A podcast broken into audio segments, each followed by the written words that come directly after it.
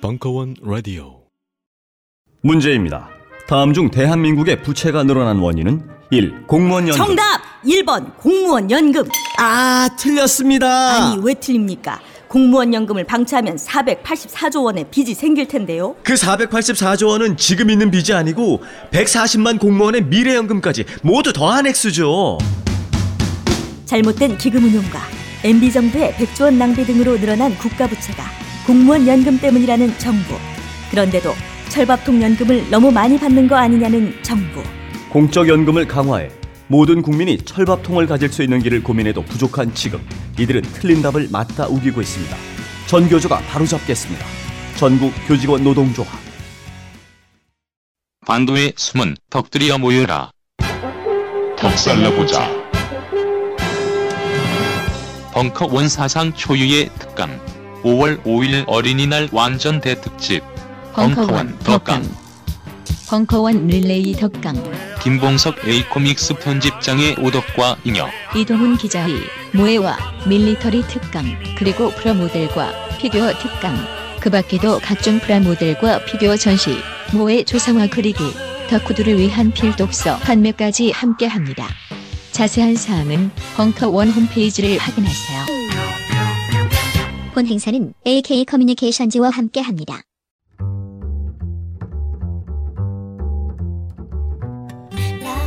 계열사의 딴지 카페를 둔 딴지 그룹이 드디어 열게 된 커피 특활. 딴지 카페 팀장, 바리스타 헛똑똑의 홈바리스타 4주 과정. 커피 먹고 갈래요? 원두 커피를 홈에서 고급지게 내려주고 내려 먹고 할 수 있게 되고, 홈바리스타라면 갖춰야 할 기구들까지 풀 패키지로 구비할 수 있는 기회. 자세한 사항은 벙커원 홈페이지 공지를 참고하세요.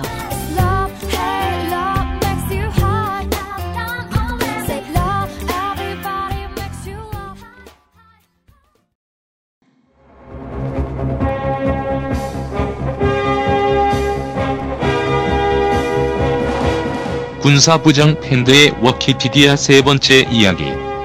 유버트, 영광과 몰락의 역사. 2015년 3월 7일 강연 2부. 예, 반갑습니다. 어휴, 커피 그만 잘 마실게. 잘 마시겠습니다. 예, 여기까지 했었죠. 예, 어쨌든 데니츠가 이때까지 총사령관이, 해군 총사령관이 되기 전까지 차지했었던 게 레더 사령관이었었거든요. 레더가 1939년 9월 1일날 개전을 하고 났을 때 딱 단말마로 뱉었던 말이 이거였었어요. 이제 해군은 멋있게 죽는 일밖에 안 남았다. 이미 알고 있었던 거예요. 자기 톤수 가지고는 싸울 수 없다는 거를. 근데 그럼에도 불구하고 데니츠 같은 경우에는 한번 붙어볼만 하다는 거예요. 300척만 주면은 톤수로 영구 가는 100길만 막아버리면 내가 이길 수 있다라는 생각을 했지만은 쇼가 필요했어요. 왜 그랬냐니까 당시 독일 공군하고 독일 육군에는 나치 당원들이 있었어요. 이런 거죠. 박근혜가 대통령이야. 말빨이 먹히려면 새누리당 애들이 가입을 하고 거기서 붙어야 되잖아요. 근데 해군 애들은 그런 게 없었어. 공군 애는 괴링을 비롯해서 옆에 딱 다 붙어 있는 애들이 있었고, 육군은 SS가 있었어요. 해군은 보여줄 게 없어. 그러니까 데니츠가 하북에는 뭔가 쇼를 보여줘야 돼. 쇼가 있어야 돼. 해군이 필요하다는 거를. 히틀러가 얼마나 이상한 애였었냐니까 발렌체 해전이 끝나고 나서는 무슨 얘기니까 독일 해군의 배에 있는 함포를 다 뜯어내가지고 육군을 육상에다 가다 놓고는 그 함포를 가지고 요새를 만들자. 이상한 헛소리를 해요. 배만 있어도 애들한테 충분히 위협이 될 수 있는데. 그 정도로 해군에는 정치적 발언권이 없었던 거예요. 그런데 유보트 같은 이 조그마한 배에 대해서는 아예 생각이 없었겠죠. 근데 데니츠가 생각했었던 거는 쇼를 보여주자. 뭔가 있어 보이자. 그래서 생각했던 게 권터프니를 데리고 스카파플로 항에 보내는 거예요. 그때 말씀드렸었죠. 제트기를 올리고 스카파플로 항에서 자침을 했었다는 거. 1차 세계대전 때 유보트 한두 척이 들어가서 스카파플로를 들어가려고 생각했었어요. 이 스카파플로 항이 굉장히 군항으로서 굉장히 위치적으로 정말 좋아요. 그러니까 내륙 안에 들어가 있으면서도 되게 좋았었던 게 주변에 암초가 있었어요. 그리고 잠수함이 또 들어갈까봐 걱정을 해가지고 어떻게 했냐. 배를 자침을 시켜요. 몇 군데를. 배를 두 척을 자침해서 입구를 좁혀놨어요. 그 다음에 뭘 했냐. 그물을 깔았어요. 예나 지금이나 잠수함은 그물이 최고예요. 그물을 깔아놓는 거예요. 우리 98년도에 해군에서 우리 그물 깔자 그랬을 때 국민들이 비웃었잖아요. 그물 깔만 해요. 물론 뭐 다른 걸 깔면 더 좋겠지만은 이런 상황에서 권터프린을 불러요. 유보트 에이스예요. 오토 크레치마하고 굉장히 유명한 권터프린인데 당시 소령이었었어요. 얘를 집어넣는 거예요. 들어가서 어떻게 했냐. 전함을 격침시켜버려요. 빵빵. 영국 애들이 얼마나 바보였었냐니까 잠수함 격침을 시켰잖아요. 근데 첫 발 두 발에 불발이 돼가지고 뒤로 쏴가지고 나머지 오래 쏴가지고 로얄오크라는 걸 격침시킨 다음에 이제 우린 죽었다 싶어서 도망을 와요. 근데 얘네들이 어떻게 했냐. 잠수함이 어떻게 도망온 줄 아세요? 밑으로 간 게 물을 떠서 수상으로 그냥 달려온 거예요. 영국 애들 지나가네? 아, 잘 가. 영웅이 돼요. 독일 전쟁 2차 세계대전 역사상 최초로 기사 십자장을 받아요. 이놈이. 그리고 이 쇼가 성공함으로써 데니츠가 당시 준장이었는데 소장으로 진급을 해요. 그리고 잠수함이 얼마나 위력적인지를 히틀러한테 보여줘요. 쇼가 제대로 먹히죠. 얘 영웅 됐어요. 그러다가 얼마 뒤에 죽죠. 자, 로얄오크가 격침이 되죠. 이렇게 이게 잠수함의 위력이 나오는 거예요. 근데 이제부터 이제 진짜 행복한 시절이 시작되죠. 이게 39년서부터 1차 행복한 시절이 시작돼요. 유보트 함대. 아, 진짜 행복한 시절이랑 관용어구가 있어요. 행복한 시절이 이뤄지는 거야. 유보트 함대가. 이때는 39년 9월부터 6월까지 230만 톤을 격침시켜요. 12월까지 250만 톤. 6월부터 300만 톤 격침. 이 당시에는 대서양을 횡단하는 선원 3명 중에 1명은 죽은 거예요. 아, 이제 죽었구나. 당시에 제일 위험한 직군 중에 하나가 이쪽이었어요.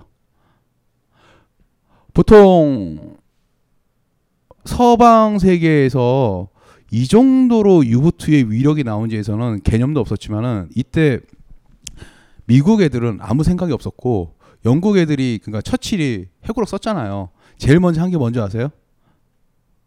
루즈벨트를 찾아가. 루즈벨트 가서 제일 먼저 요구한 게 구축 한 좀 주세요. 구축 한 좀 주세요. 구축 한 좀 주세요. 구축함이 뭐냐면은 잠수함 잡기에 있는 특화된 그 배잖아요. 구축함을 주면은 그 50척을 달라고 그러면 50척에다 우리가 레이더를 달게. 레이더를 달고 우리가 대잠을 쓰면 돼. 한 척만 주면 안 될까? 한 척만 주면 안 될까? 계속 그러니까 50척을 줘요. 그걸 가지고 버티는 거예요. 그러니까 영국 애들은 투덜투덜 거려요. 에이, 쓰레기 같은 배. 쓸모도 없어. 그럼에도 그 구축함 한 척에 목숨을 걸어요. 왜? 당시에는 그냥 박살이 나니까. 우리나라 선박 보유량이 얼마인 줄 아세요? 소유한 것만? 아마 제 기억에 맞으면 1357만 톤인가 8만 톤 정도예요. 1358만 톤. 이때 격침된 거 맞춰보면 얼마일까요? 그 우리나라가 섬나라라는 거라는 걸 이제 아시겠지만 우리나라가 인천항, 부산항 뭐 이렇게 있다가 우리 신항 중에 울산항이라고 있어요. 울산항이 지금 기록을 계속 깨고 있는데 월간 소화라는 물동량이 1,700만 톤 정도 될 거예요. 울산항 하나만 1년 동안 2억 톤을 물동량을 소화하겠다고 난리를 치고 있어요. 무슨 얘기냐면은 우리나라가 수출입 물자, 그러니까 들어오고 나가고의 물자의 99%는 바다를 통해서 들어와요. 그 바다가 막히면 우리는 뭐 한다? 농사 지어야죠. 우리 농사 지어야 돼요. 우리나라 식량 자급률이 몇 프로인 줄 아세요? 30%. 아, 그 맞아요. 그 정도 돼요. 한 24% 정도 되거든요. 24% 정도 되는데 그 24%가 이유가 뭐냐니까 추곡수매. 쌀을 우리가 사잖아요. 쌀을 제외한 거의 모든 것들은 해외에서 들어와요. 우리 삼겹살 데이 때 우리 돼지고기 먹었잖아요. 벨기에 거. 벨기에 삼겹살 먹잖아요. 우리 진짜 농담 아니고 해상교통료 막히는 순간 우리 박살이 나는 거야. 영국이 바로 그 상황에 빠진 거야. 이 행복한 시절 동안. 독일 해군은 행복했었지만 얘들한테 지옥이 열리는 거예요. 이때는 아무리 총동원을 하더라도 미국이 아무 생각이 없어서 그래요. 미국은 배가 격침되네? 그런가 없다. 근데 영국 애들은 목숨을 걸어야 돼요. 그러니까 방법이 뭐냐? 이런 걸 만들어요. 반격을 하는데 이게 캠십이야. 캠십. 이게 시혹 허리케인인데 혹 허리케인을 해상용 버전이에요. 캐타팔트를 쏘는 거예요. 쏴! 왜 쏘냐? 잠수함이 떠요. 그러면은 전투기를 날리는 거예요. 왜? 아까 말씀드렸죠. 99%가 물 위에서 사냥하는 거라고. 자망을 하지 못할 때 전투기를 해서 슝 가서 기총을 쏴요. 쏘는 건 좋아. 착륙을 못해. 진짜 착륙을 못해가지고 어떡하냐. 빙 돌다가 작전이 끝나면 버려. 그리고 탈출해. 탈출한 다음에 5분 안에 얘를 건져야 돼. 조종사를. 아니면 북해는 얼어 죽잖아. 영국이 얼마나 몰렸는지 알겠죠. 당시 영국은 이런 말도 안 되는 걸 만들었어요. 왜? 잠수함이 무서우니까. 얼마나 몰렸는지 아시겠죠. 일회용 전투기. 진짜 일회용 전투기예요. 당시 영국 만평을 보면 이게 무슨 개짓인가 싶어가지고 진짜 그래요. 이런 상황이 됐음에도 어쩔 수 없었던 거예요. 대잠 초계가 들어가죠. 이게 서치라이트예요. 레이트라이트라는 거고 서덜랜드 수흥조하고 뭐 다 있는 건데 결정적인 문제가 바로 요거예요. 요거 잘 생각해 보세요. 에어갭이라는 거. 당시에 그 독일 데니츠 같은 경우에서 늘 생각했었던 게 전투기에 대해서 별 생각이 없었어요. 늘 했던 말이 이거예요. 바다의 상어랑 하늘의 독수리랑 싸울 필요가 있냐. 비행기가 별 위력이 없을 거다 판단을 내렸었어요. 그런데 문제가 되기 시작했어요. 왜? 99%를 물속에서 물 위에서 떠다니는 거기 때문에 전투기가 발견하면 그냥 박살이 나는 거야. 그러니까 유럽 이게 이 동그란 구멍 있죠. 이게 뭐냐니까 에어갭이에요. 대서양 중서부 지역에 비행기가 항속거리가 안 되는 거예요. 여기서 활동을 하는 거야. 여기도 있고 여기도 있고. 그러니까 나머지 지역은 일로 들어가면은 사냥터가 되는 거야. 유보트한테는 42년 당시에 나머지 지역은 커버가 가능한데 왜냐면 육지가 있으니까 출격을 하면 되는데 여긴 안 되는 거예요. 이런 상황이다 보니까 일회용 전투기를 개발하는 거야. 미친 짓이죠. 자, 이 에어갭 때문에 유보트 사냥터가 일단 바뀌어요. 처음에는 이쪽에 갔다가 이쪽에 다른 게 등장하니까 카리브해를 가고 이쪽으로 대서양 중서부로 가는 거야. 자, 여기서부터 중요한 얘기를 들어갈게요. 1941년 12월 8일 날 우리 독립운동인가이신 도조 히데키가 야마모토랑 같이 진주만을 박살내요. 아, 훌륭하신 분이에요. 그분 아니어서 우리 독립 못했어요. 우리 진짜 그분 모셔야 돼. 맞잖아요. 그분이 진주만을 하니까 자동적으로 대서양 전투에서도 미군이 개입을 해. 미군을 개입했는데 얘네들은 유보트를 몰라. 유보트가 위험한지를 몰라. 왜냐면은 영국 이따가 다시 그 랜드리스에 대해서 설명을 했을 텐데 미국이 자유세계의 병기 공장이었었어요. 서방지형에. 배를 띄워가지고 대서양으로 계속 보내요. 보내는데 영국에도 애걸 복고를 해요. 제발 그렇게 보내지 마. 니네가 돈 많은 건 아는데 제발 그렇게 보내지 마. 선단을 묶어가지고 구축하고 붙여서 야 그럴 필요가 있어? 그냥 보내면 되지 뭐. 뉴욕항 앞에 항구 앞에서 유보트 가서 계속 격침을 시켜요. 빵빵 터지고 플로리다에 빵빵. 플로리다에서 무슨 사건이 터졌냐면은 모든 미군 애들이 플로리다 미국 시민들이 플로리다로 가는 거야. 왜? 배가 빵빵 불꽃놀이 터지니까 너무 좋아가지고 관광 상품이 다 가는 거야. 아 진짜 농담이 아니고 카리브해 앞에서 가고 빵빵 터지고 플로리다에서 앉아. 야 비치. 그러니까 해변가에 앉아가지고 배가 쓰러진다 야. 미국 애들 생각이 없는 거야. 영국 애들은 저거 다 물잔데 제발 선단을 만들어줘 얘기하는데 야 터진다. 등하관제도 안 하는 거야. 등하관제의 중요성이 여기서 나오는 거야. 등하관제가 있으면 항구가 있으면 아 저기 항구구나. 당시엔 GPS도 없잖아요. 불을 다 켜놔. 배가 노출돼 있어. 아 여기서는 전투를 하면서 싸워야 되는데 카리브해나 플로리다 앞에서 부상을 해. 그리고 쏘는 거야. 배가 격침돼. 영국에는 속이 터지지. 미국에도 그럴 수도 있지 뭐. 많으니까. 이거 이따 설명할게요. 진짜 많으니까. 그러니까 처칠이 또 해고라고 했어. 제발 그러지 마. 우리 호송선단 한번 짜보자. 근데 개념이 없어. 관광객들이 몰려들고 불꽃놀이를 보고 있으니까 복장이 터지죠. 행복한 시절이 이어지는 거야. 상선이 28만 5천 톤을 격침해요. 10월 동안.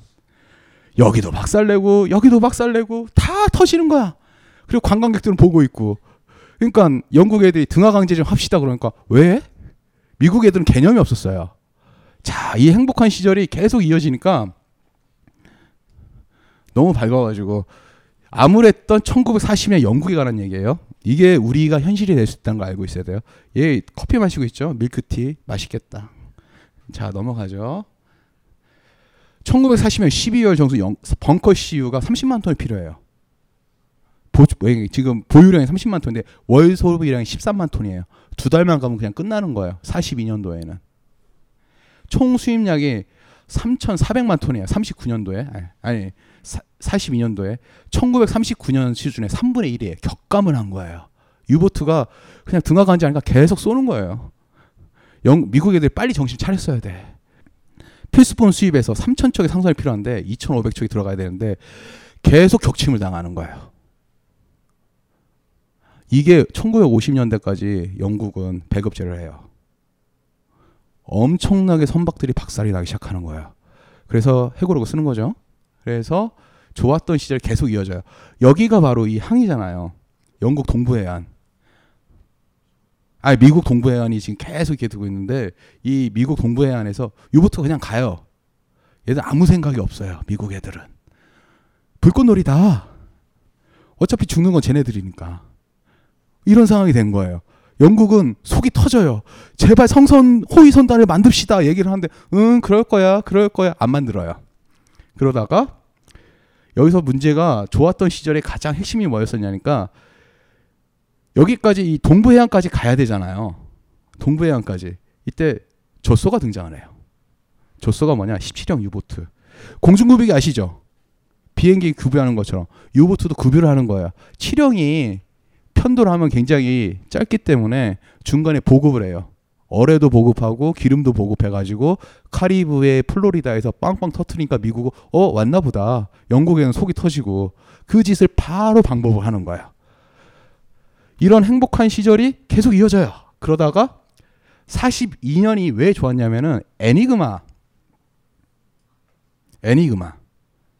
이니그마는 굉장히 많이 봤을 거예요. 요번에 이미테이션 게임이라고 앨런 튜닝 나오는 거 있는데 그 이니그마는 독일이 만든 게 아니에요. 원래 그 폴란드 건데 그거를 독일 애들이 갖고 와가지고 막 회전자를 더 설치하고 난리가 났어요. U57이라는 영화 있죠. 번조비라는 거. 얼리즈 했던 거. 번조비가 나와가지고 노래 부르는 거. 그 U57이라는 영화를 보면은 이니그마를 탈취하는 장면이 나와요. 근데 그거는 개소리고 그것 때문에 영국 애들도 빡치고 그런 게 있었었는데 영국도 같이 잡은 건데 41년도까지는 유보트가 회전자가 3개였던 걸로 알고 있는데 42년도에 신형 이니그마가 나와요. 회전자 4개짜리. 더 복잡해지죠. 이 유보트가 42년도에는 이걸 해석을 못해요. 41년도에는 띄엄띄엄 해석을 하는데 그러니까 암호가 왜 중요한지가 이럴 때 나오는 거예요. 이니그마 한번 돌리면은 아마 그게 1경 8천 어쩌고저쩌고 들어가 8천 종가? 그걸 해석할 수 있는 방법이? 그러니까 이거를 24시간마다 또 그걸 바꿔요. 앨런 튜닝의 그 이미테이션 게임 보시면 그거 잘 나와 있는데 42년도에는 신형 이니그마니까 이거 트리톤일 거야 아마. 트리톤이 배치되고 요게 이렇게 되고 여기서는 아마추어의 실수라는 거 여기서 불꽃놀이 보고 있었던 거예요.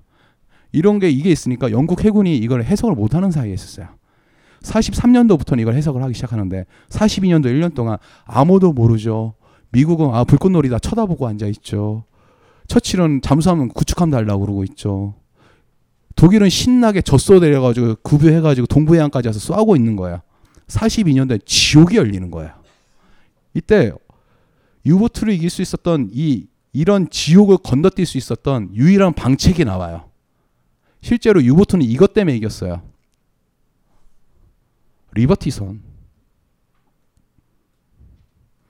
리버티선이 뭐냐면은 헬리커이라는 인물이 말이죠. 19,020톤짜리 수송함이에요. 뭐냐? 한 척 격침해. 5척 찍어낼게. 한 척 격침하라고. 5척 더 찍어내면 된다고. 물량 싸움인 거예요. 무슨 의미냐?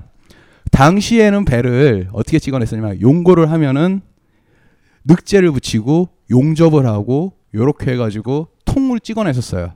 그런데 현대에서 지금 삼성이 하고 있는 삼성중공업에서 했던 거 우리나라에서 세계 최고로 뭐냐니까 블럭 단위로 쪼개서 붙이는 거야. 용접을 해서. 블럭 단위로. 전 세계에서는 그거를 잘 안 하려고 그래요. 함의 내구도가 떨어진다고. 그런데 이게 국뽕일 수도 있는데 한국의 조선 능력은 그 블럭 생산을 하는데 튼튼해가지고 끝까지 가는 거예요. 요게 뭐였어요? 이 리버티선 때문에 이 리버티선이 가지고 있는 공학적인 여러 가지 영향을 많이 끼쳐요. 혹시 이공계통은 파괴공학이라고 혹시 아세요? 파괴역학? 왜냐하면 이게 용접으로 블록 단위를 하니까 중간에 가다가 뚝 부러져요. 그걸 계산하고 나서 파괴역학이라는 걸 또 공학적으로 발전을 시켜요. 어쨌든 이게 척당 가격이 $200만 안 되고 시속 11노트예요. 그런데 이걸 어떻게 찍어냈냐면은 평균 10일이었고 8시간 반 만에 한 척을 완성했기 때문에 퍼포먼스 보여줘요. 그러니까 어떤 거였었냐니까 한 척을 찍어내는데 기록이 최소 기록이 뭔가 2만 톤급이죠. 그러니까 19,020톤이죠. 이게 1920톤이 만 톤급인데 이거를 한 척을 용고를 올린 상태에서 4일 15시간 30분 만에 만 톤짜리 배를 찍어서 진수를 해요. 자, 이제부터 이 얘기를 할게요. 그러니까 톤수견, 쇼미더메리가 나오죠. 쇼미더메리가 데니츠는 톤수 전쟁을 해요. 근데 이걸 보세요. 유보트가 파괴하는 화물선 숫자보다 더 많은 화물 찍어내서 결국 우리가 이기는 거죠. 아, 이게 사실이에요. 아, 이걸로 이겼어요. 리버티선을. 이게 미국이에요. 자, 설명을 드릴게요. 항공모함 있죠? 항공모함 여기 구축하 이게 돛담배처럼 보이잖아요. 그 2차 세계대전 동안 미국이 물량이 뭐였었냐니까 미국이 이거 리버티선이 뭐냐니까 전쟁은 돈으로 한다는 걸 보여줬어요. 아, 정말로 전쟁은 돈으로 하는 거예요. 2차 세계대전 동안 미국이 최초의 항공모함이 3척인가 4척이었는데 1945년 종전 때 몇 척을 찍은지 아세요? 130척. 항공모함만 130척. 잘 보시죠. 소련이 독일하고 1941년에 바바로스 작전을 해가지고 밀렸잖아요. 독일이 쳐들어갔어요. 바바로스 작전으로. 붉은 수염 작전으로. 그 당시에 초전에 공업 생산량의 4분의 3이 날아가요. 소련이. 그리고 농업 생산량의 절반이 날아가요. 그런데 버틴 이유가 뭔지 아세요? 랜드리스.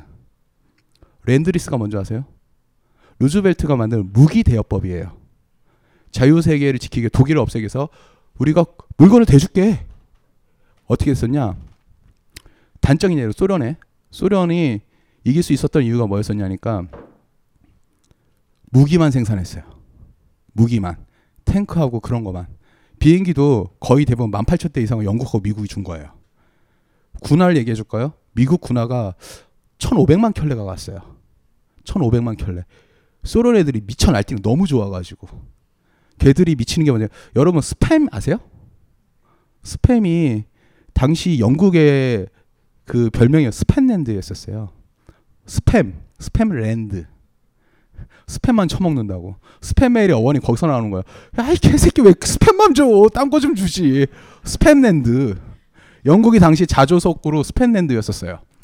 랜드리스가 어떤 조였었냐면은 당시 소련에는 뭐 트럭이나 그런 걸 안 만들었어요. 당시에 미국이 소련한테 준 트럭 수가 40만 몇 대였을 거예요. 당시 미국이 소련에게 준 물자 양이 독일의 총 생산량보다 더 많았어요. 조금 더 많아. 비슷비슷했었어요. 그리고 영국 같은 경우는 그냥 얘들 때문에 먹고 살았던 거였었고 태평양 전선에 싸웠던 거 있죠. 태평양 전선. 일본하고 미국이 싸웠잖아요.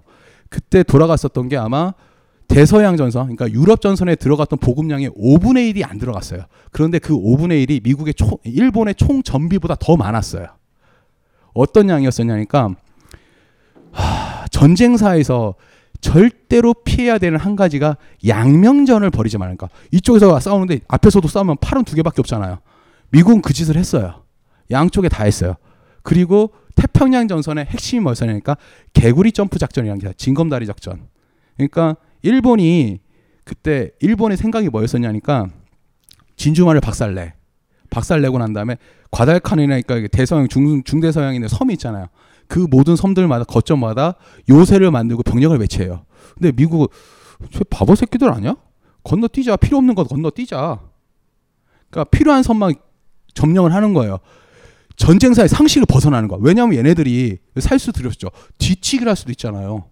근데 어떻게 했냐? 건너뛰어. 얘들이 덤비면 정기적으로 폭격을 하면 되지.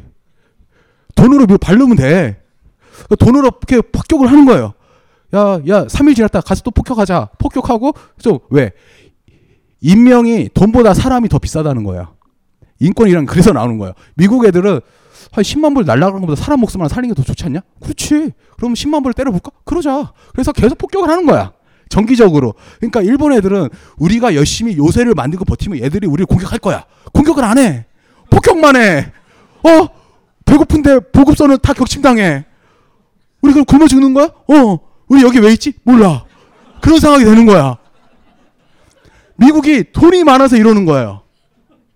미국의 물량전인 거예요. 물량이 어느 정도였었냐니까 소련에 간 양만 하더라도 독일을 이겨요. 그렇죠? 그러니까 리버티선이에요. 이거 화물선을 더 찍어내면 돼. 그러니까 유보트가 화물선을 한 척을 격침해요. 그러면 5척이 더 나와.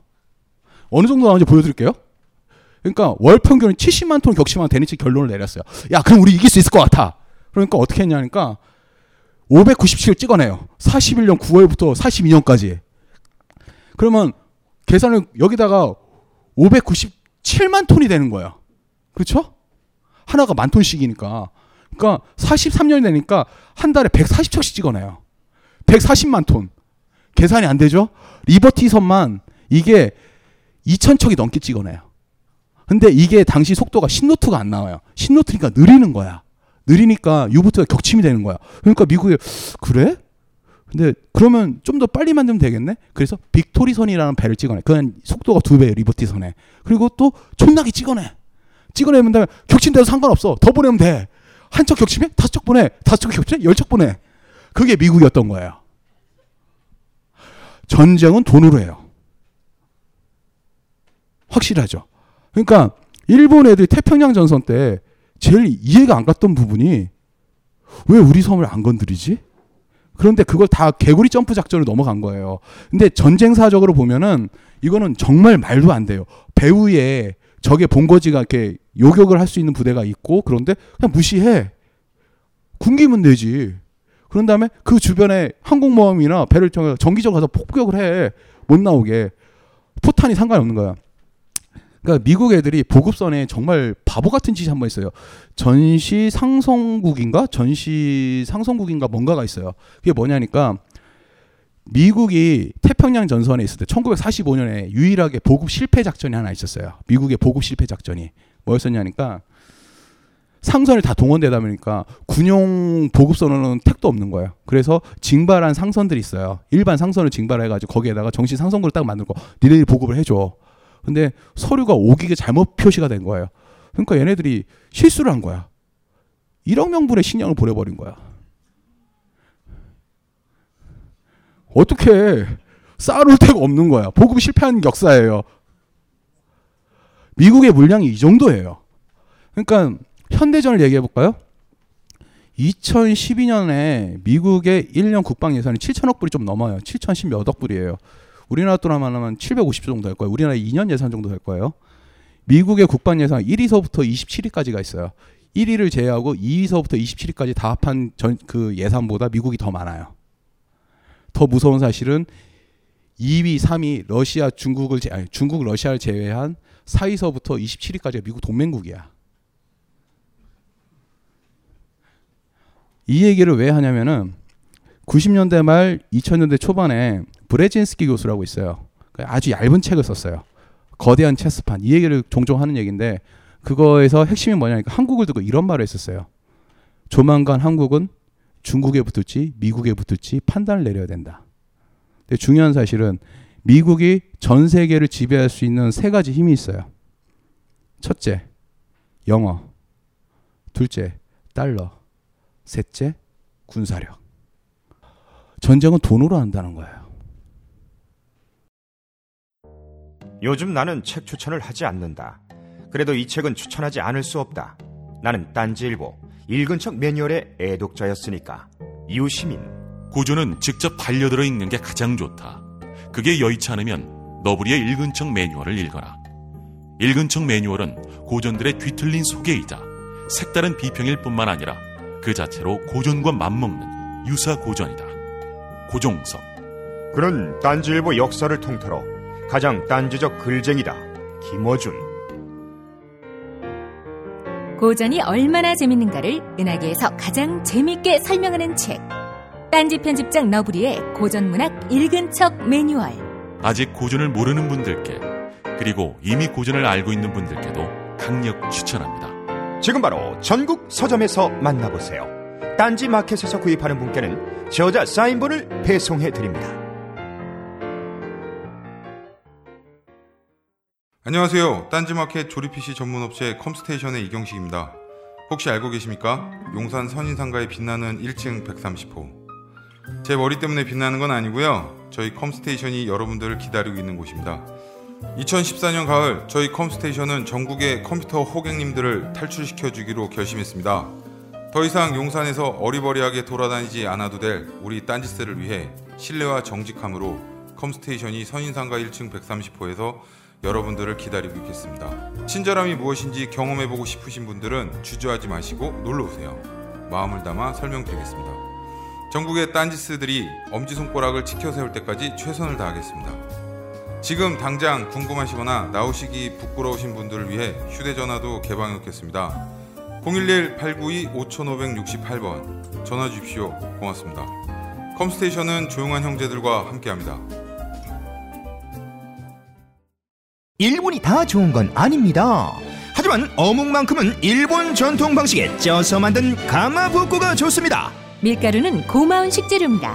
하지만 어묵에는 밀가루가 전혀 들어가지 않는 게 좋습니다. 기름에 튀기지 않고 100% 생선살의 럭셔리 웰빙 어묵.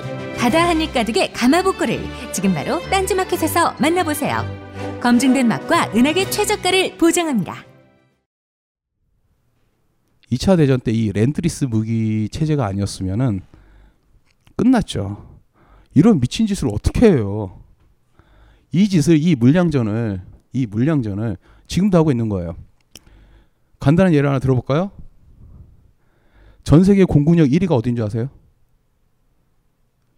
미 공군. 2위가 어딘지 아세요? 미 해군. 3위가 어딘지 아세요? 예? 러시아. 4위가 누군지 아세요? 미 해병대. 5위가 어딘지 아세요? 미 노후 전투기 보관소. 걔들은 쓰고 나면 다 갖다 놔요. 진공포장에서. 정말로. 그러니까 단적인 예를 하나 들게요. 스프런스급이라는 구축함이 있어요. 스프런스급이 어떤 구축함이냐면은 좀 후지긴 했어. 그런데도 굉장히 쓸만한 전함이에요. 구축함인데 칠레하고 대만이 제발 니네들 안 쓰는 거 우리 좀 쓰면 안 될까? 팔아라. 중고 팔아라고 막 계속 얘기를 해요. 근데 안 팔아 이 새끼야 그러는 거예요. 그럼 어떡하지? 그러니까 베네플린 나오는 진주만한 영화가 있어요. 우리가 이거 시원하게 지원해줄게. 구축함 내 친구 터트려요. 영화 찍는데. 대만하고 칠레가 달라는데 시원하게 터트려요.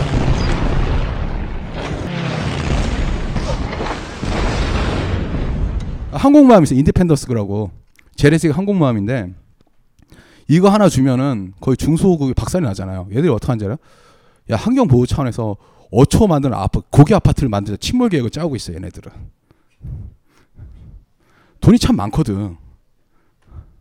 얘들 이길 수 있겠어요? 솔직히 전 모르겠어요. 영화 찍는데 구축함 내 쪽을 터트린 얘네들 보고 난 좀 이해가 안 가. 여튼 돈이 많아. 바로 이거예요. 140척씩 리버티선을 건조하고 나니까 70만 톤씩 결정을 해도 안 되는 거야. 한 달이면 70만 톤, 이빨이 달려도 70만 톤인데 한 달에 140만 톤 찍어낸다 치자. 어떻게 될까요? 계속 누적하고 70만 톤씩 쌓이는 거예요. 싸움이 안 돼. 당시에 월평균 생산량에서 23.6척이에요. 구축함이. 유보트가. 근데 얘네들은 선박 톤수는 감소하였지만 화물선보다 배를 찍어 대서양을 보내는 게 더 많아지기 시작한 거예요. 그러니까 연합군이 여기서 다시 한번 반격을 시작하는 거예요. 이걸로 찍어낸 게 실제로 이긴 건 리버티 때문에 이긴 거예요. 한 척 격침하면 5척을 보내잖아. 이 단순한 생각. 그런데 얘네들이 아무리 물량전이라도 양심이 있는 거야. 유보트를 격침을 좀 해보자. 양심이 좀 있었던 거지. 격침도 해. 그래서 얘네 어떤 식으로 했냐. 44년이 되면 노르만디 상륙작전을 해야 되잖아요. 그리고 승리하기 위해서는 대서양을 지켜내야 되는 거예요. 이게 썬더랜드죠. 배, 전투기, 소드피시. 자, 결정타가 무엇이냐? 이게 해치옥구인데 이것도 아니에요. 해치옥구 폭내는 아실 거예요. 몰라도 그냥 넘어가세요. 잠수함 공격하는 거 로켓 폭내예요. 결정타가 레이더, 이 모든 것들이 초장파, 그리고 항공모함, 이런 것들이 등장했는데, 그리고 블레츨리 파크 하나씩 설명드릴게요. 자, 에어갭이라고 아까 시간에 말씀드렸죠. 그 에어갭에 있는 잠수함을 때려잡기 위해서는 안 되니까 수상모함을 계속 날려버려요. 여기서 서치라이트를 계속 보이는 거야. 서치라이트가 별거 아닐 것 같죠. 불빛이 막 비치는 거야. 그리고 기관총을 막 쏴. 그럼 자망을 하게 돼. 기관총 맞아도 오케이고 안 맞아도 오케이지만은 일단 잠수를 하게 돼. 들어가야 돼. 늘 말하지만 잠수하면 배터리 움직이는 거야. 배터리 계속 소모가 돼. 그러면 움직이는데 제약이 생기죠. 소드피시, 이게 굉장히 어려운, 이게 유명한 거예요. 이게 보격기고 후진 거 같은데 얘네들이 내격하면서 굉장히 유명해요. 이것도 계속 투입을 하는 거예요. 하늘에서 잡자는 거예요. 잠수함을.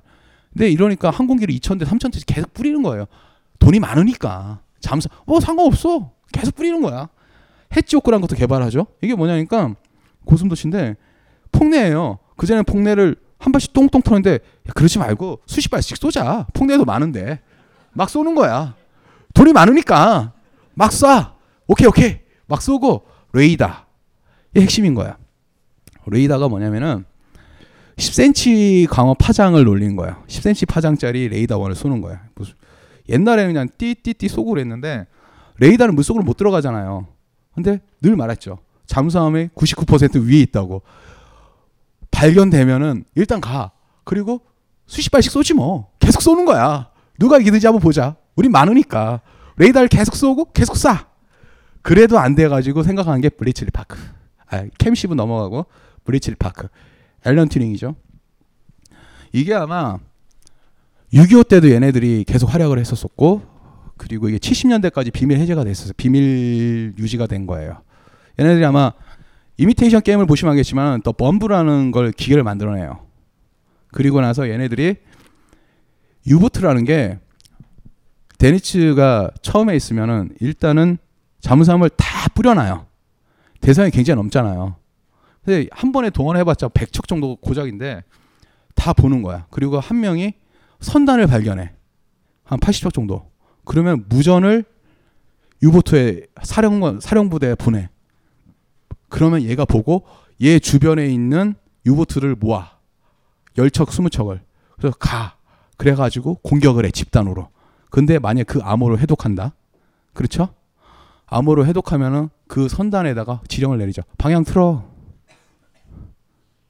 이 앨런 튜닝과 블레츨리 파크의 공은 엄청난 거죠. 어쨌든 그 다음에 제일 중요했던 게 바로 이 항공모함이에요. 태평양 전선에서 나중에 항공모함 130척이 등장을 해요. 이게 말도 안 되는 소리죠. 그러니까 SX급이라고 정규 항모를 어떻게 찍어내냐면 정규 항모, 정규 항모랑 호위 항모가 있어요. 그러니까 정규 항모, 그러니까 호위 항모를 보통 베이비 캐리어라고 불렀거든요. 작은 항공모함이라고. 그러니까 정규 항모를 나중에 보면 피크 타임에는 한 달에 한 척씩 뽑아내, 항공모함을. 미친 거죠. 그러니까 일본은 좀 생각을 잘못한 거야. 일본은 우리가 때리면은 미국이 일단 쫄 거야. 쫄고 그 다음에 얘네는 공업 생산량이 양쪽에 다 전선을 싸우기 때문에 일본 애들 판단은 우리한테 그렇게 신경을 못 쓸 거야.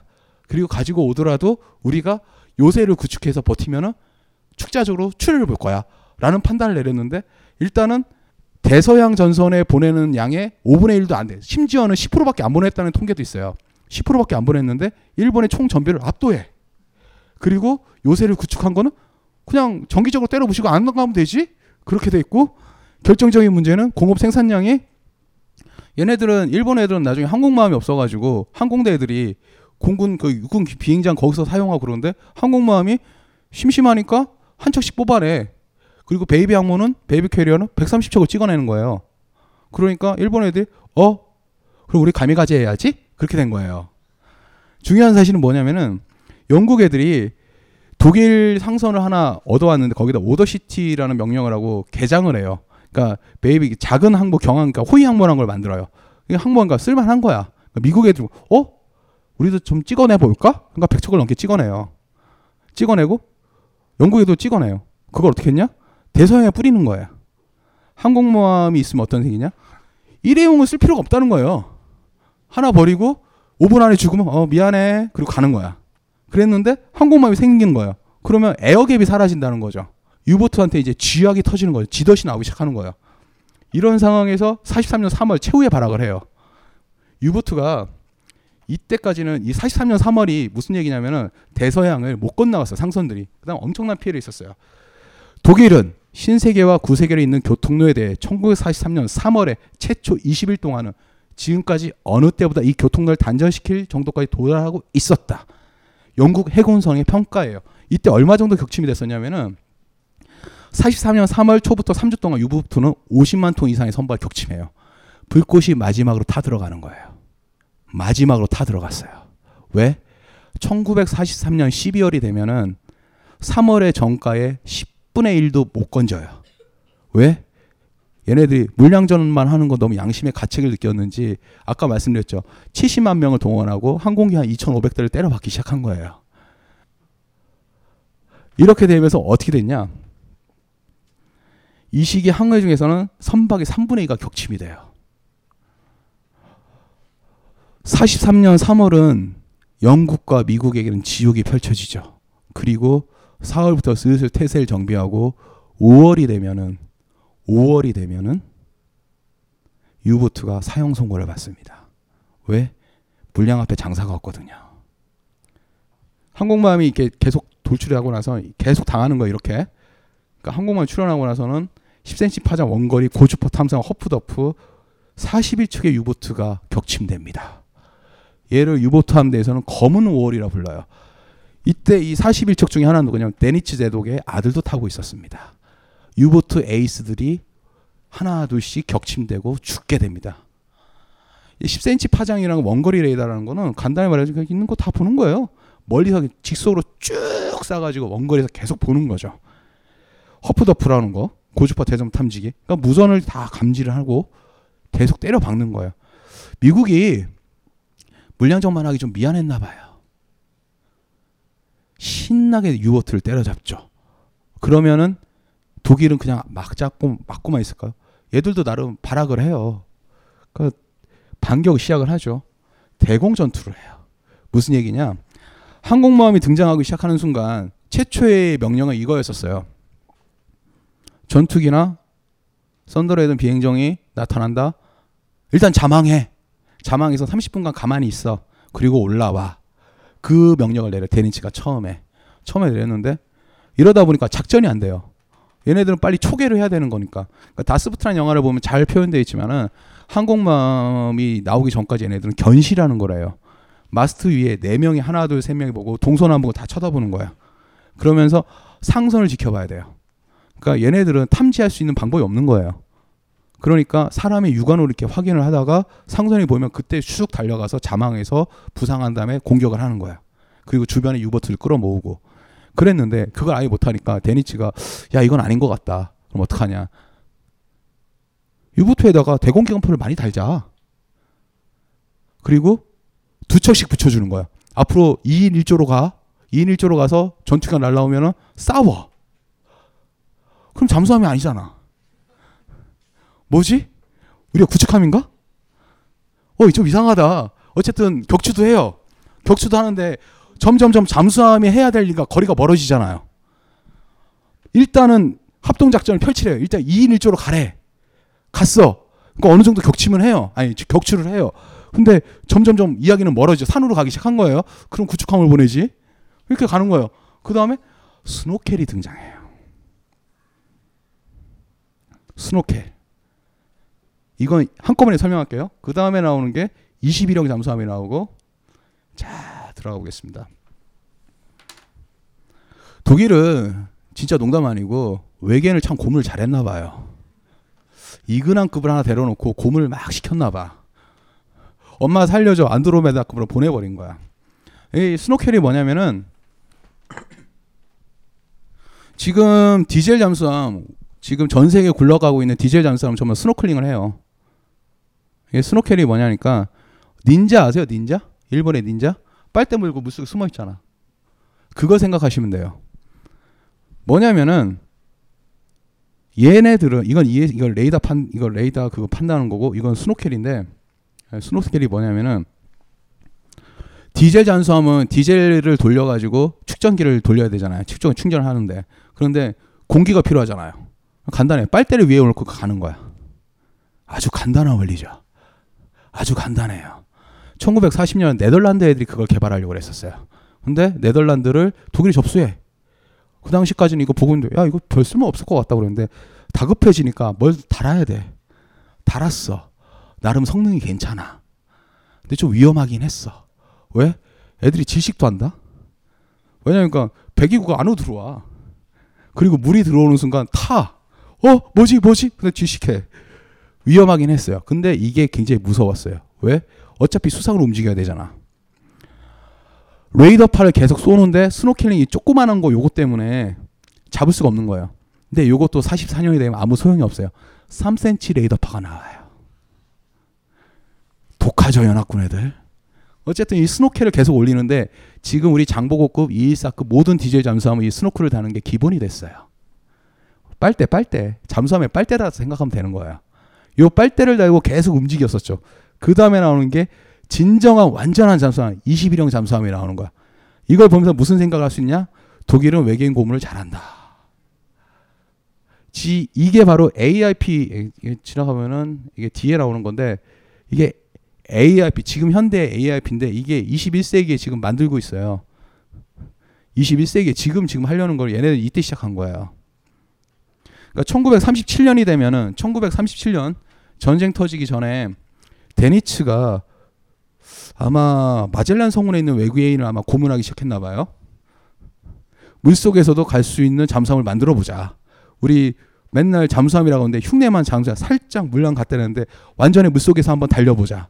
우리가 왜 대포를 달아야 돼? 그러면서 외계인을 고문했나 봐. 고문을 잘 하니까 토해내 했는데 안 됐나 봐. 이건을 보냈으면 잘했을 텐데. 여하튼 이게 발터 잠수함이라고 불리는 게 21형 잠수함이에요. 그러니까 뒤에 다시 설명이 되겠지만은 지금 AIP라고 뒤에 다시 나오는 건데 공기 불효 디젤 잠수함이에요. 무슨 얘기냐? 산소가 필요 없는 발전 기관인 거야. 일단은 잠수함의 기본은 디젤을 돌리는 거잖아요. 디젤을 돌리면은 그걸 충전을 하는 건데 공기가 필요해요. 공기가 안에 있는 거 다 쓰더라도 배기가스는 어떡하냐고. 우리 같이 나눠 먹는 거야? 황사처럼? 그럼 다 죽는 거예요.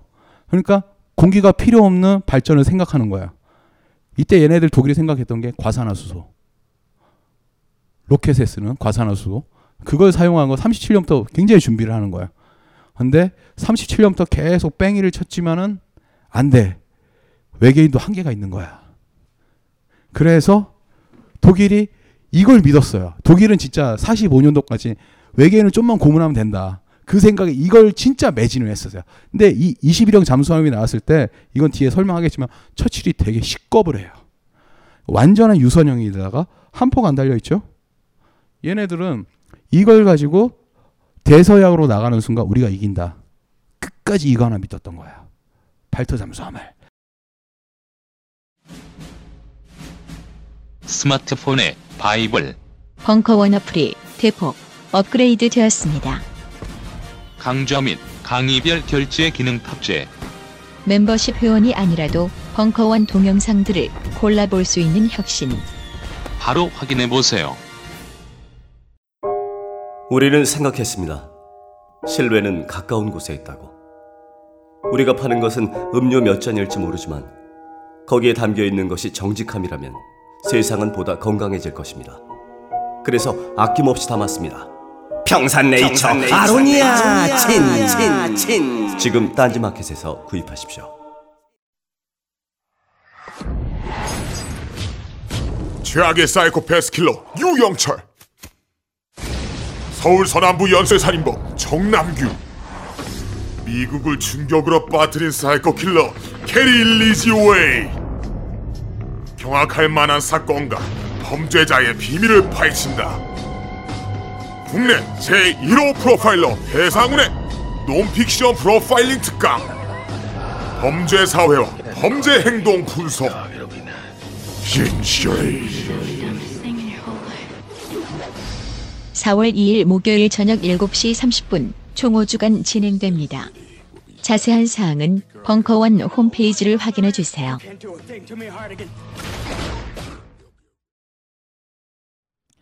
네덜란드, 이것도 말씀드린 거예요. 이게 다시 했을게요. 이게 아마 처칠 회고록에 다시 나오는 부분인데, 7형을 43년부터 100척분에 달아요. 그 다음에 9형에 50척분을 달아요. 44년 여름에 여기에 레이더 파일 반사되지 말라기 고무까지 붙여요. 이거를 45년까지 모두 장착하려고 그랬어요. 그리고 21형은 처음부터 올라갔다 내려갔다 올라갔다 내려갔다 하는 스노클을 달게 만들어요. 근데 지식사가 될 수 있다는 거. 6노트 이하로만 가야 돼요. 왜요? 부러지니까. 연통이 약했어. 부러질 수도 있으니까. 그러니까 언제나 6노트 이하. 배기가스 탐지해서 죽을 수도 있어. 더 큰 문제는 얘네들이 힘들어. 안에 있는 애들이 계속 이러고 가야 돼. 야, 배기가스 나올 수 있다. 배기가스 나올 수 있다. 배기가스 있다. 산소 마스크 꼭 들고 있어라. 그런 짓을 하는 거야. 문제는 이렇게 가다 6노트 이하로 가다 보니까 해상 작전 기간이 1939년도보다 절반을 줄어들어요. 왜냐면은 요렇게 요렇게 쳐다보고 천천히 이렇게 가야 되는데 이것 때문에 이런 상황이 계속 벌어지는 거예요. 그리고 완전한 잠수함을 꾸미나오는 거야. 이 잠수함이 바로 영국의 그 벵가드급입니다. 제가 가장 좋아하는 전략 원전 중에 하나인데, 제 책을 읽어보신 분은 아시겠지만은 이 냉전 시대 때 그 대륙간 탄도탄으로 미사일이 막 날아가잖아요. 그걸 레이더로 다 볼 수 있어요. 그러니까 저렴했으면 우리도 20분 안에 쏜다. 그럼 같이 죽자예요. 그리고 얘네들이 그러지 말고 우리가 쟤네들 쏘는 거에 8배를 쏴보자. 확실하게 죽여버리자. 그러면 얘네들이 먼저 죽고 우리는 2방만 맞고 끝날 거 아니야. 근데 잠수함. 아까 말씀드렸죠. 모든 가시거리에 보이지도 않고 레이더도 판지 않는 잠수함이 물속에 숨어있다가 우리가 맞으면 얘네들이 뻥 핵미사일 쏜다. 그럼 같이 죽는 거네. 크림슨 타이드라는 영화를 보면 그 이유가 잘 나옵니다. 어쨌든 독일에 이게 만들어진 게 지금 돌아다니는 게 21세기예요. 그러니까 원자력 잠수함이 1954년에 나온 다음부터는 이제 데니츠가 그렇게 원했던 완전한 잠수함이 돼요. 물속에서만 계속 다니는 거예요. 진짜 그때부터 완전한 잠수함이 나오는 거예요. 디젤 잠수함은 필요할 때만 들어갔다가 필요 바짝 올라오는 거예요. 그냥 간단한 거예요. 우리가 산소 마스크를 쓰고 스노클링 해가지고 스쿠버 다이빙을 하면 그게 완전한 잠수함인데, 이때는 어땠었냐? 물 아까 해녀가 되는 거야. 그게 잠수함이었던 거예요. 이거 아까 말씀드렸죠? 수위 20노트 이상 과산화수 터빈을 만드는 것. 헬무트 발터라는 애가 나와요. 얘가 얘가 좀 어떻게 설명해야 되나? 얘는 누구냐면은 비행기 엔진 만드는 애예요. 과산화수소로 로켓 엔진. 우리 역사상 처음이자 마지막으로 로켓으로 전투기를 만들어요. 우리가 쓰는 건 제트 전투기잖아요. 얘는 로켓으로 만들어 보자. 그 M16인가 163 코멧이에요. 굉장히 빨랐어요. 근데 문제가 있었어요. 3분밖에 못 날라. 농담 아니고 슝 올라가서 기관파 한번 쏘고 나서 슝 행글라이터 막 활공으로 착륙하는 거예요. 그거를 과산화수소로 만들었었는데 1942년에 얘가 데니츠한테 가요. 저기 제동님, 예, 왜? 저기 로켓 엔진을 가지고 잠수함을 만들면 잘 나갈 겁니다. 그래? 얘를 밀어줬어요. 근데 안 나왔어. 43년까지 개발을 못해요. 그러니까 축전지 그 대신에 다른 방법에서 21형 잠수함 아까 말했던 데다가 축전지 용량을 늘리고 스노클링 시켜가지고 1600톤 굉장히 크게 만들어요. 이걸 가지고 투입을 하는 순간 우리가 영국과 미국의 물량을 압도할 수 있을 거야. 버틸 수 있을 거야. 라고 판단을 내리죠. 그런데 될까요? 안 되죠. 이 ARP라는 게 아까 말씀드렸던 거죠. 이 설계도 이게 나온 게 90년대 말 21세기 지금 한참 준비하는 거예요. 우리나라 잠수함 지금 손오릴급이 바로 이 ARP예요. 그러니까 21세기에 지금 나오고 있는데 이걸 1937년부터 생각하고 있었던 거 독일 애들이 미친 거죠.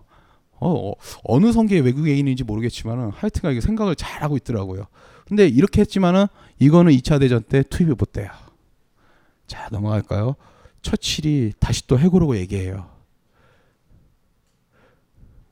스노켈을 장비한 유보트가 취약하기 시작했다.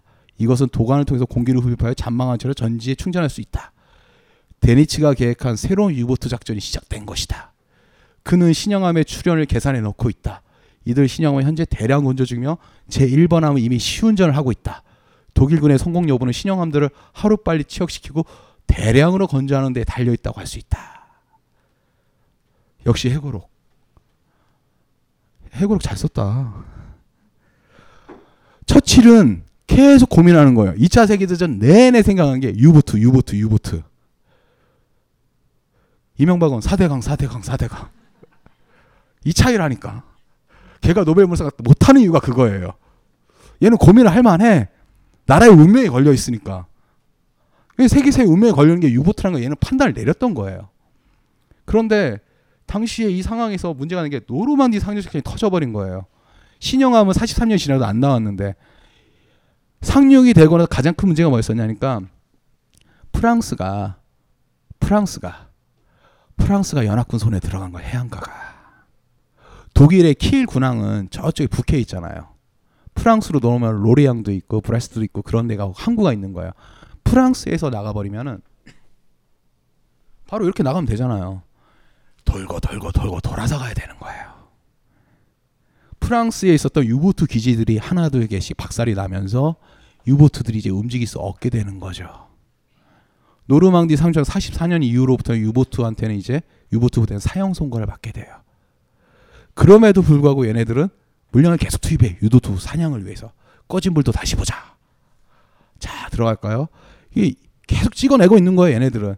얘네는 거의 16주에 한 대씩 잠수함 막 조립을 하고 별짓을 다 해요. 이 21형 잠수함이요. 이게 다 투입됐다고 생각을 해보세요. 어떻게 됐을지. 자, 45년 12척의 21형이 취역 대기를 했었고 한 척은 취역, 91척의 해상에서 훈련 시험쟁 중이었어요. 이게 다 투입됐으면 어떻게 됐을까요? 44년도에 이미 운명 결정났고 그 전에 1943년도에 한 척이 격치되면 우린 10척을 보낼 거야라는 리버티선이 나오면서 독일의 데니츠가 생각했던 톤스 전쟁은 이제 끝이 난 겁니다.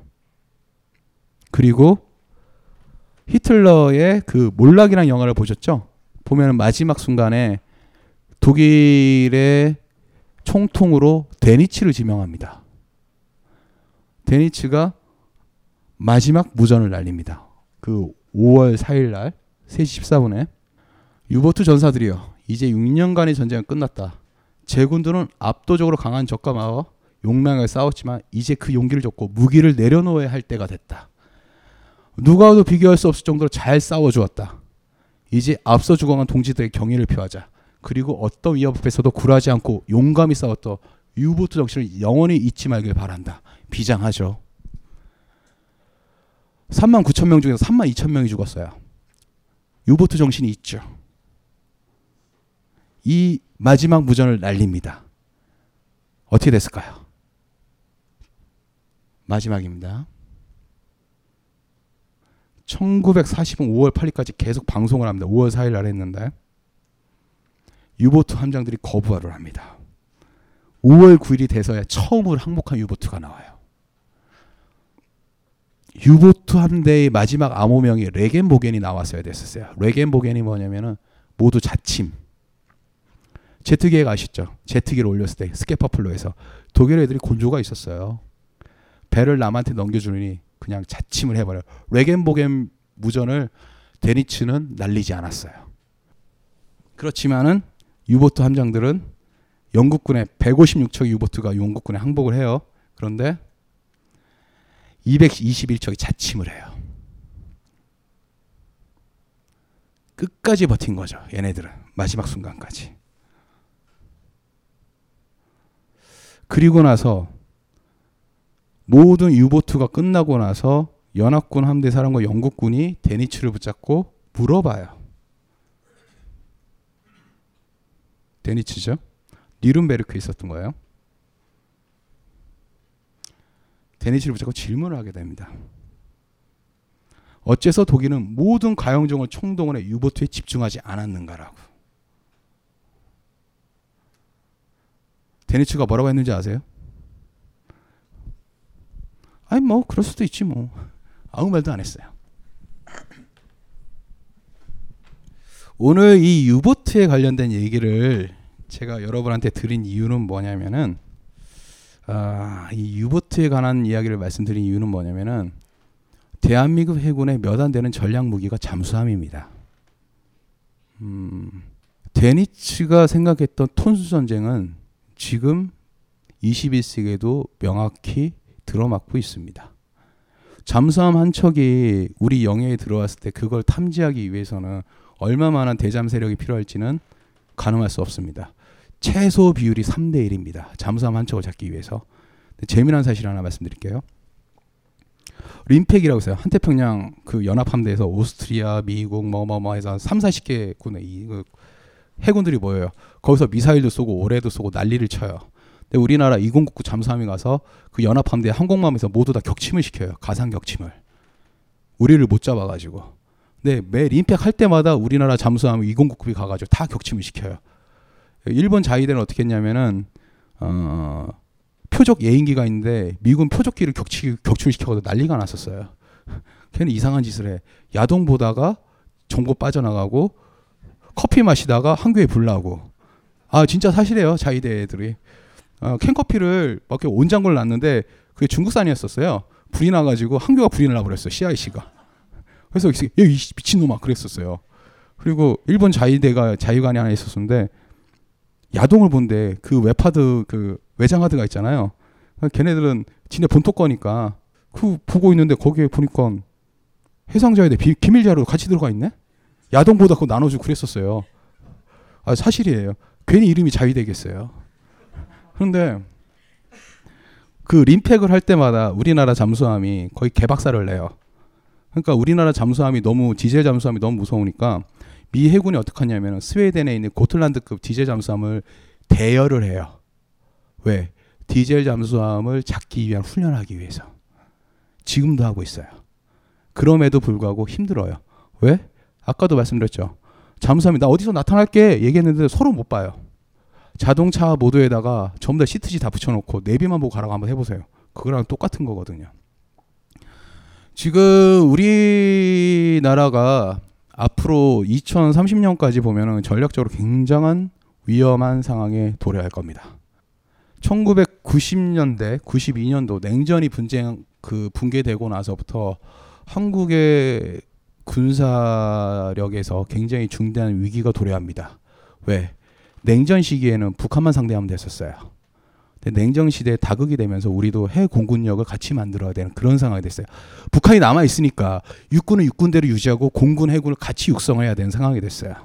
이런 상황에서 우리가 미국처럼 리버티선을 보내면 우리가 물량으로 하면 돼.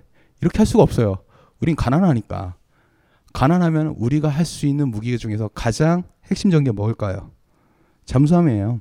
그 올해 2월 2일 날 잠수함 한 대 사령부가 만들어졌는데 아마 잠수함에 대한 투자를 계속 하려는 것 같아요. 장기적으로 18척까지 올려놓고 이걸 가지고 투입을 하려고 그랬었어요. 그러니까 이 잠수함에 대해서 제가 생각을 했었던 것 중에서 좀 깊게 내리에 박혔던 사건이 하나 있는데 이게 그 사실인지 거짓인지 모르겠어요. 저한테 이 말을 해줬던 사람이 해군 사관학교 생도였었어요. 뻥일 수도 있고 아닐 수도 있는데 그냥 한번 들어만 주세요. 98년도에 그 해군 사관학교에 저를 초청을 했었어요. 뭐 이렇게 얘기를 하고 세미나를 하는 과정이었었는데 해군 사관상도가 그때 3학년생이었을까 아마 3년생 3학년생인데 자기는 화가 난대요. 왜? 그러니까 이게 우리 진해 앞에 우리 해군 사령부지 아니냐. 근데 미군 잠수함이 쑥 올랐다 내려갔다 간다는 거야. LA급이 공격 원잠이. 우리 동맹국이잖아. 그러니까 뭐냐니까 잠수함이라는 거에 타국에 들어올 때는 일단 해역 밖에서 깃발을 올리고 천천히 들어와야 돼요. 그런데 우리를 훈련 코스로 우리 대잠망을 뚫고 살짝 올라가고 내려갔다가 돌아가는 게 훈련 코스가 된 거예요. 그 해군사관 이게 사실인지 아닌지 모르겠는데 해군사관생도가 저한테 하면서 저는 이게 너무 화가 납니다. 그러는 거예요. 우리 동맹국이지만은. 그 얘기를 저한테 하면서 했던 말이 좀 지키고 싶다. 자기가 올라갔을 때는 좀 지키고 싶다. 그 얘기를 하더라고요. 그러니까 우리가 창이 될 수 있는 게 잠수함이지만 우리가 방패가 있는 대잠 전력도 굉장히 필요하다는 거죠. 우리 영예를 자기가 지키고 싶다는 거예요. 걔가 아마 지금 나이가 되면은 정상적으로 진급을 했으면 소련급이 됐을 거예요. 뭐 방산 미림 안전지였으면. 근데 저는 그때 그 사관생도의 눈빛을 잊지 못하겠습니다.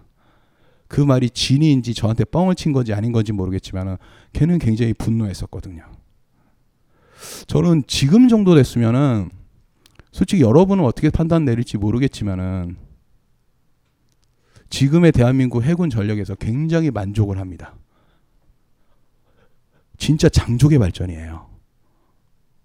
제가 98년도, 97년도에 해군사관학교나 해군함대사를 갔을 때 그때 저를 야 그래도 멀리서 온 손님인데 배 한번 태워드려야지 그러더라고요. 저만 탄 게 아니에요. 한 수십 명 탔어요. 그때 기어링급이라고 구축함이 있었어요. 2차 대전 때 미군이 쓰다 만 거를 그때 90년대 우리 몰고 있었어요. 배가 요만큼 길었는데 물이 좀 새요. 화장실에. 진짜 화장실에 물이 샜어요. 그 배를 태워주면서 부산항까지 가라는 거예요. 그걸 탔었었는데 96년도에 우리 광개토대왕급이 산천토급 찍혀나오죠. 우리 이지스함이 지금 세 척 찍혀나와요. 근데 미군은 그걸 68척 갖고 있어요. 양으로 안 돼요. 우리 지금 KDX 특급 해가지고 이순신만큼 6척 가지고 있죠. 잠수함 함대 사령부 만들어서 이만큼 찍어냈어요.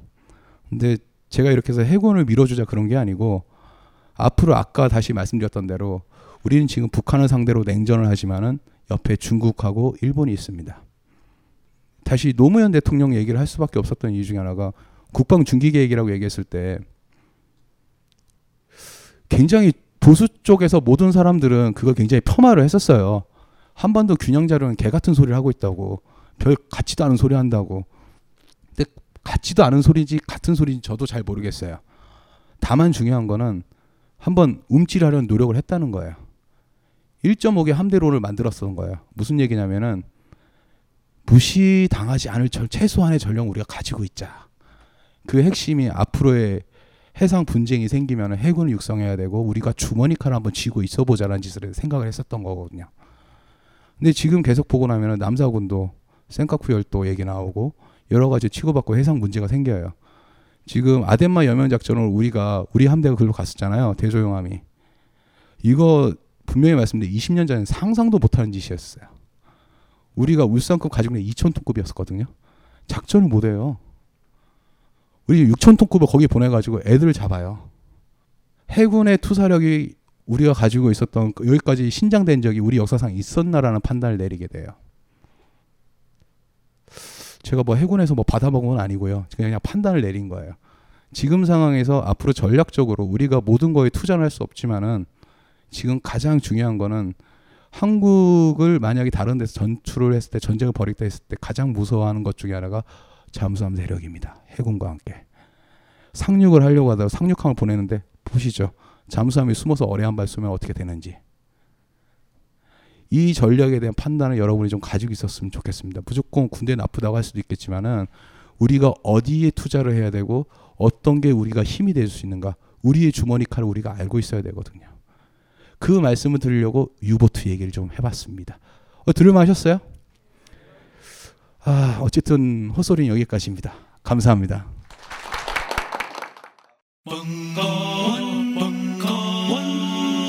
벙커원 라디오.